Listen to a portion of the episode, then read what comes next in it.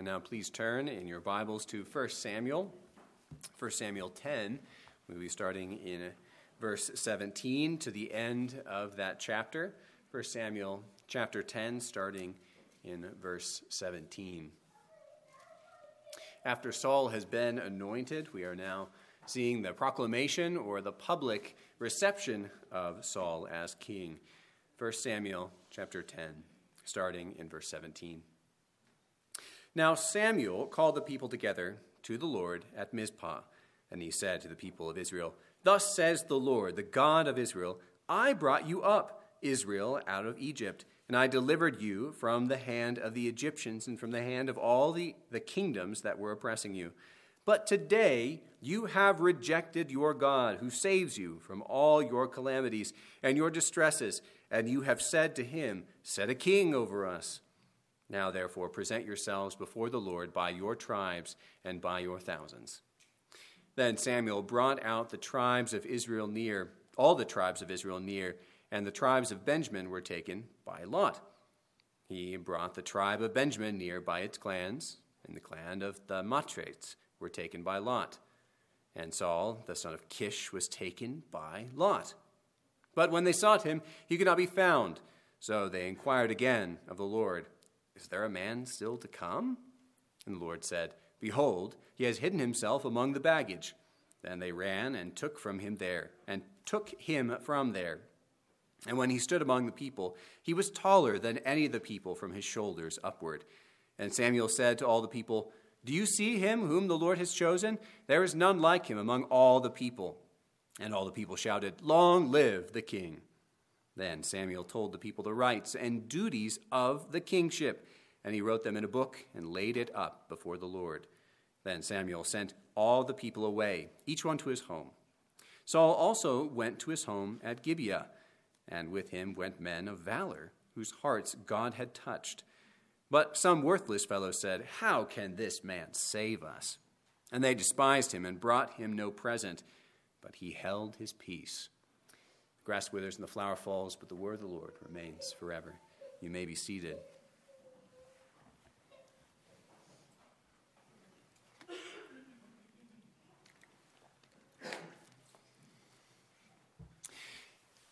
We love kingship stories, like the story of King Arthur. He was selected by the Lady of the Lake and given Excalibur as the sign and seal of his kingship. It's a wonderful story uh, and all the stories of King Arthur are quite wonderful. And yet, Monty Python asks the practical questions about this kingship. What would happen if someone was selected as king like this? I might summarize Monty Python's response to explain what people might say to this young King Arthur. Why are you our king? I didn't vote for you. And a woman getting swords out of a, po- a pond is no basis for a system of government, even if such a selection were clear at the time. These kings would have no followers, even if they undoubtedly became king. It's a, it's a wonderful story, but hard in what might have actually happened in practicality. And I'm sure a great struggle would ensue after King Arthur became king. But we need not think of King Arthur and wonder at what would happen were King Arthur's tales to be actually historically true. We have a historical example of such a story here. That is a rags to riches story, a pauper to prince story in Saul of Benjamin. He was not looking for kingship. In fact, he was looking for his father's donkeys, and he, found, he was found by God to be king.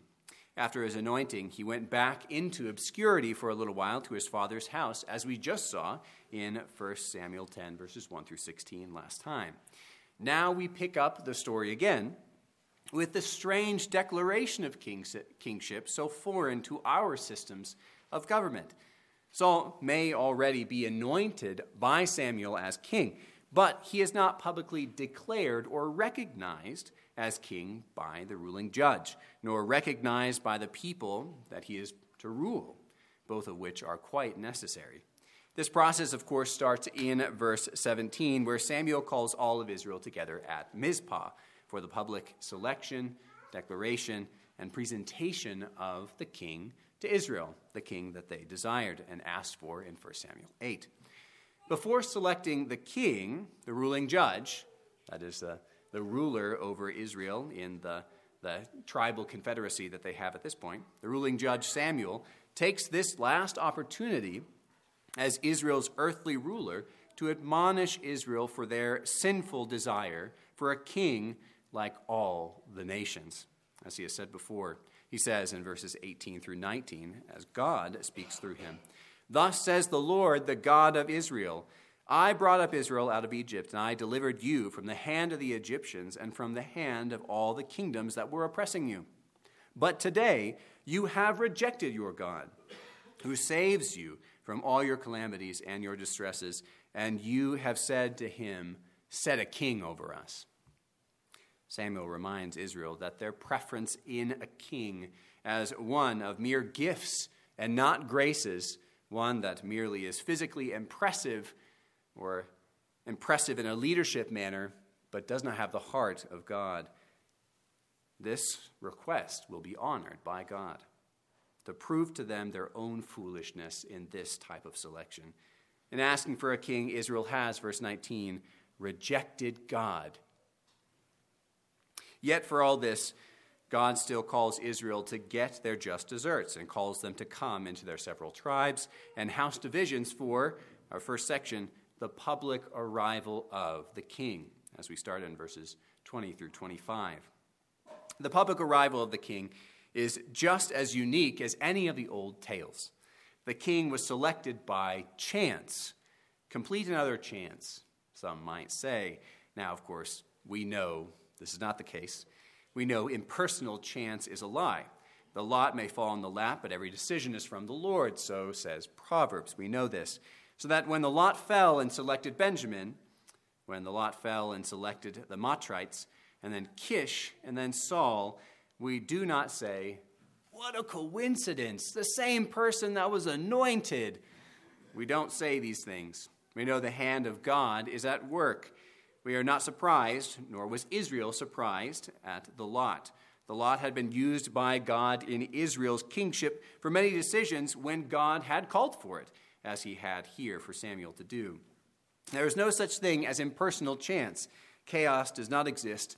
The sovereign God, in fact, exists.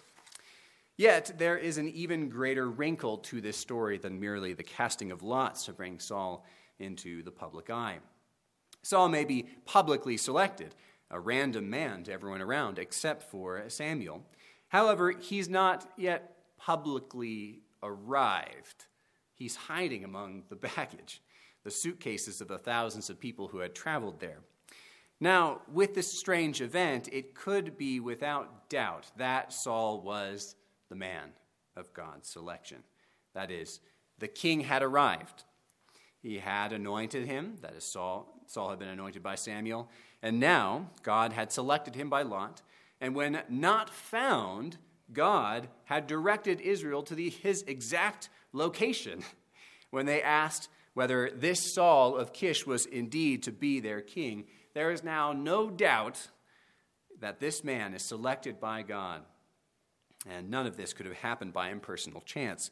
Saul had done none of this so that he could not be suspected of trying to create the kingship or, or using Samuel to become king. He could have done none of this. Choosing the king in this manner showed that this appointment was by God, putting it without doubt.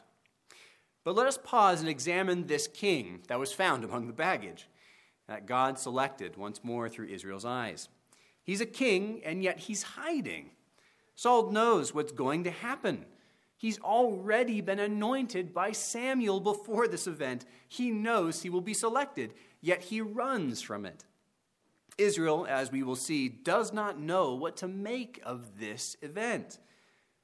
Samuel's love for Saul, however, even among the confusion of Israel, comes out in his speech in favor of Saul's kingship here. He commends Saul to Israel and desires everyone to follow him as the Lord's anointed, saying in verse 24, Do you see who, him who the Lord has chosen? There is none like him among all the people.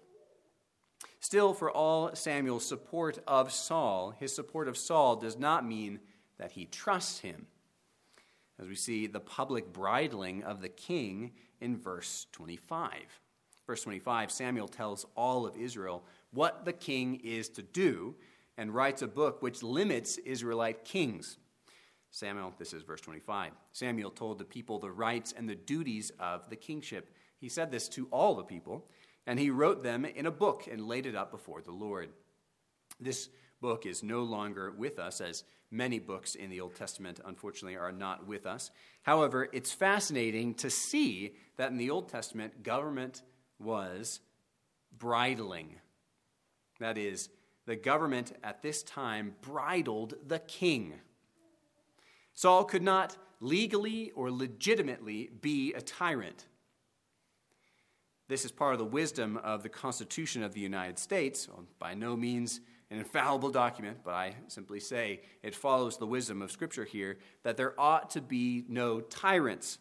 For God does not want any human tyrants. Israelite kings were bridled and were called to be bridled by their own people who heard the duties and rights of their king themselves with their own ears. Although Saul's kingship may have been doomed as the selection of the people's prejudice and not of God's preference and wisdom, God does not leave this king without help. As we might expect, the hearts of the Israelite people are reeling from such a, a way of selection from a man among the baggage. We can hear them say in verses 26 and 27, in fact, What? Our king was selected by Lot, and he was hiding in the baggage. What's more, one day they didn't have a king, and then the next day they had a king. One ceremony later, reactions must have been stark in Israel. Although in verse 24 we see all of Israel rightly call out, Long live the king, often what happens after the meeting reveals the heart far more. The mouth often hides the heart. There were really only two reactions that we find in verses 26 through 27 to such an abrupt kingship to a young baggage Benjaminite. First, those whose hearts were affected to love Saul and to follow after him. And second, those whose hearts grumbled and brought him no present, that is, brought him no honor. Saul also went to his home at Gibeah, this is verse 26, and with him went men of valor, whose hearts God had touched. But some worthless fellows said, How can this man save us? And they despised him and brought him no present, but he, that is Saul, held his peace. Which is bringing us to our last section the two reactions to the king, verses 26 and 27. The first reaction to a, such an unusual selection of a king and a very unusual selection of the king was that some men freely followed after him. With him went men of valor whose hearts God had touched. God touched the hearts of some men to freely follow Saul. God gave Saul loyal, courageous men. This was a sign of God's support of Israelite kingship. Saul could not blame the downfall of his kingdom upon God. God had given him every advantage and even gave him a band of soldiers whom he had not mustered, nor inspired by a speech as a king might do. Instead of giving a kingdom to a boy without any support, God gave Saul support, thereby answering Monty Python in some ways. It's interesting that God did not do this with Jesus Christ, I might say. Certainly, there were many who followed Jesus, but at his death, he was utterly forsaken. Jesus Christ did not bring in the kingdom with any help from loyal followers. Jesus Christ brought in the kingdom all on his own. But beyond this support that Saul had, we see God change the hearts of these men to follow Saul. So, in our own day with the eternal King, God changes hearts to follow the King. It is not reasoning or the force of personality or awe of the person that draws people to Christ. No, God touches hearts, and they follow King Jesus. It's just as God touched the hearts of these Israelites that they would follow King Saul. It was not out of some desire to be politically favored, nor out of fear of death that these followed them. The text tells us that he touched them in their very heart. Just as these subjects followed Saul with a willing heart, so Christians follow Christ with a willing heart wherever he goes. Whether that be as Saul into a quaint house in the middle of nowhere, Benjamin, to his father's house where he lived. Saul did not even have a house of his own, and these followed him. But they followed him as we ought to follow our Lord and Savior wherever he brings us whether that be to the lion's den or we follow into what seems like obscurity. We follow as free men, touched to the heart to follow our King. And notice that none of these men are named in this text.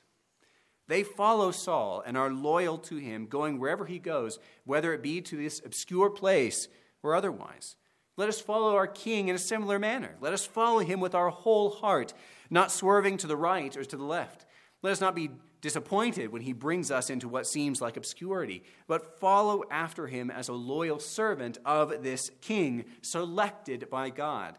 Let us serve even in the small things, our helping of our brothers and sisters in our chores, not reserving for ourselves glory, but being content to not be called by the name of history, but called by the name of our king, as these loyal servants had been.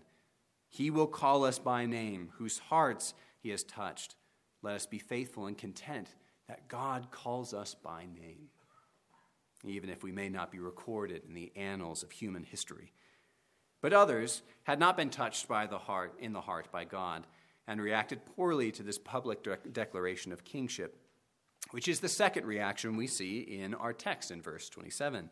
They would say, How can this man save us?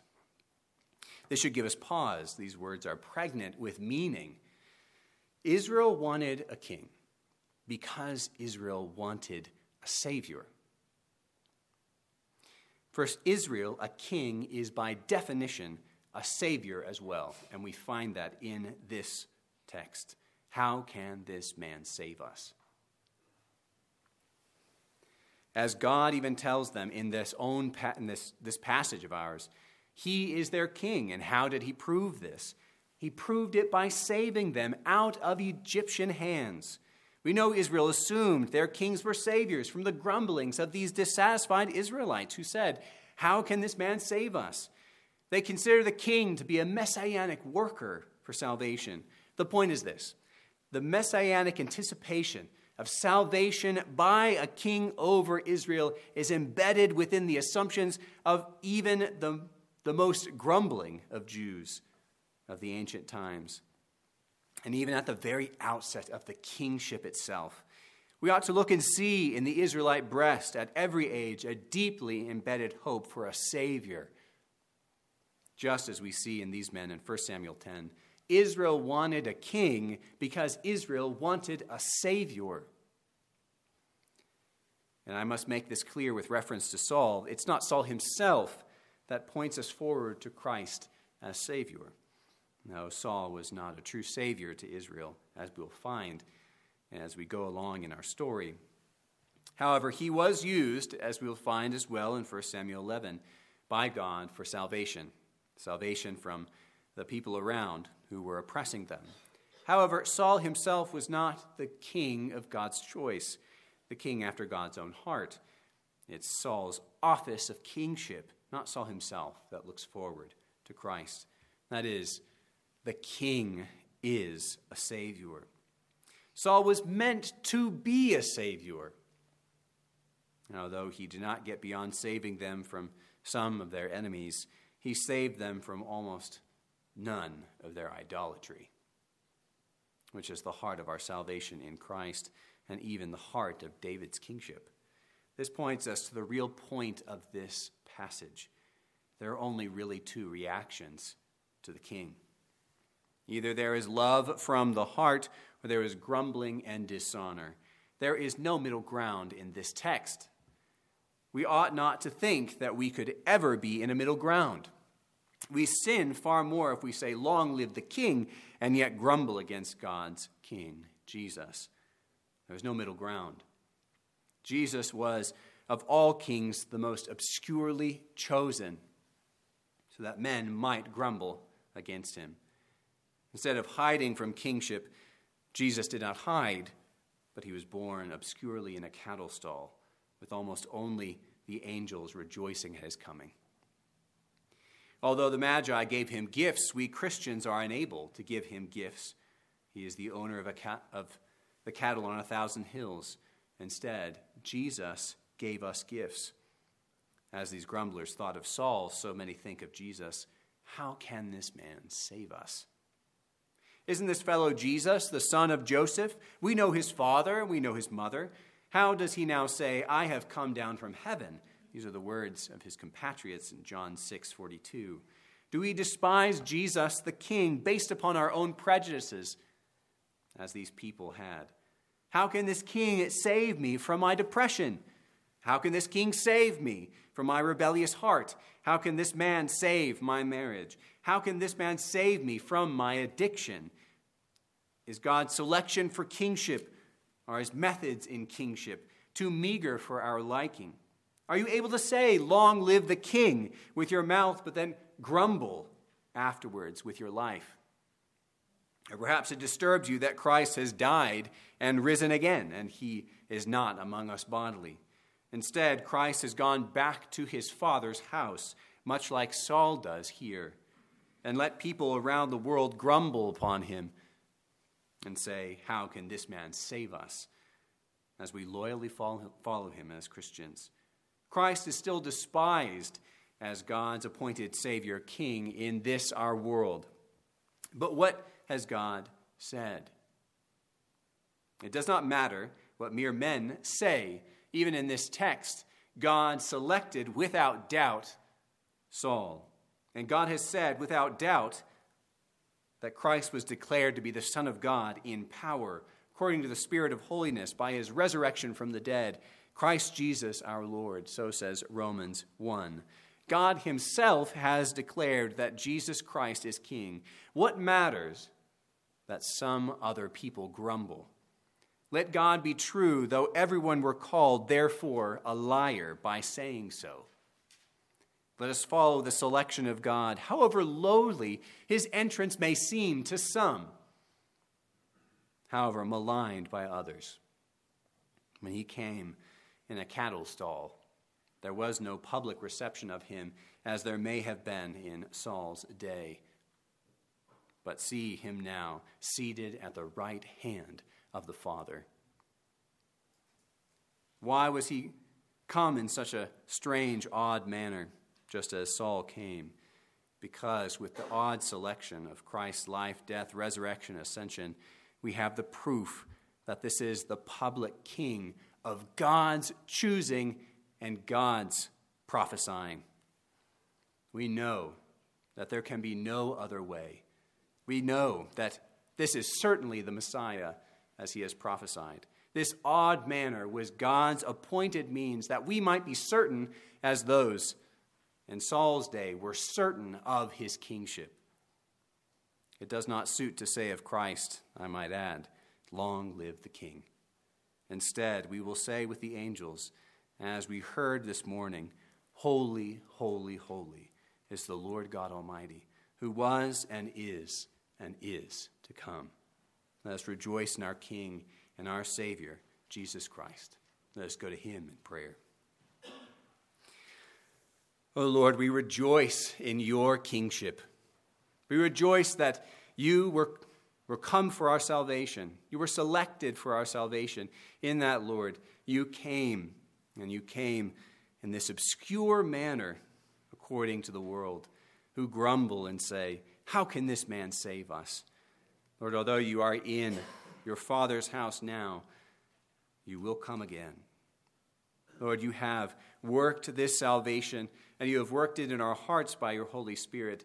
And we recognize that there is no doubt that you are King. May we, we pray, be like those men who are touched in the heart to follow after you, even into obscure places, even into places that seem dishonorable to others. We ask, Lord, that we would do what is right, that we, from our, the depths of our hearts, would be loyal to you, that you would, we would bring to you our gifts and our sacrifices of praise. Lord our King, we thank you that you came, that you were incarnate, that you now are indeed God and man forevermore, that we will see you as you are, and we will glorify you for all eternity, as our very heart desires. We love you, Lord, and praise you, and ask all this and pray all this in the matchless name of our Lord and Savior, Jesus Christ. Amen.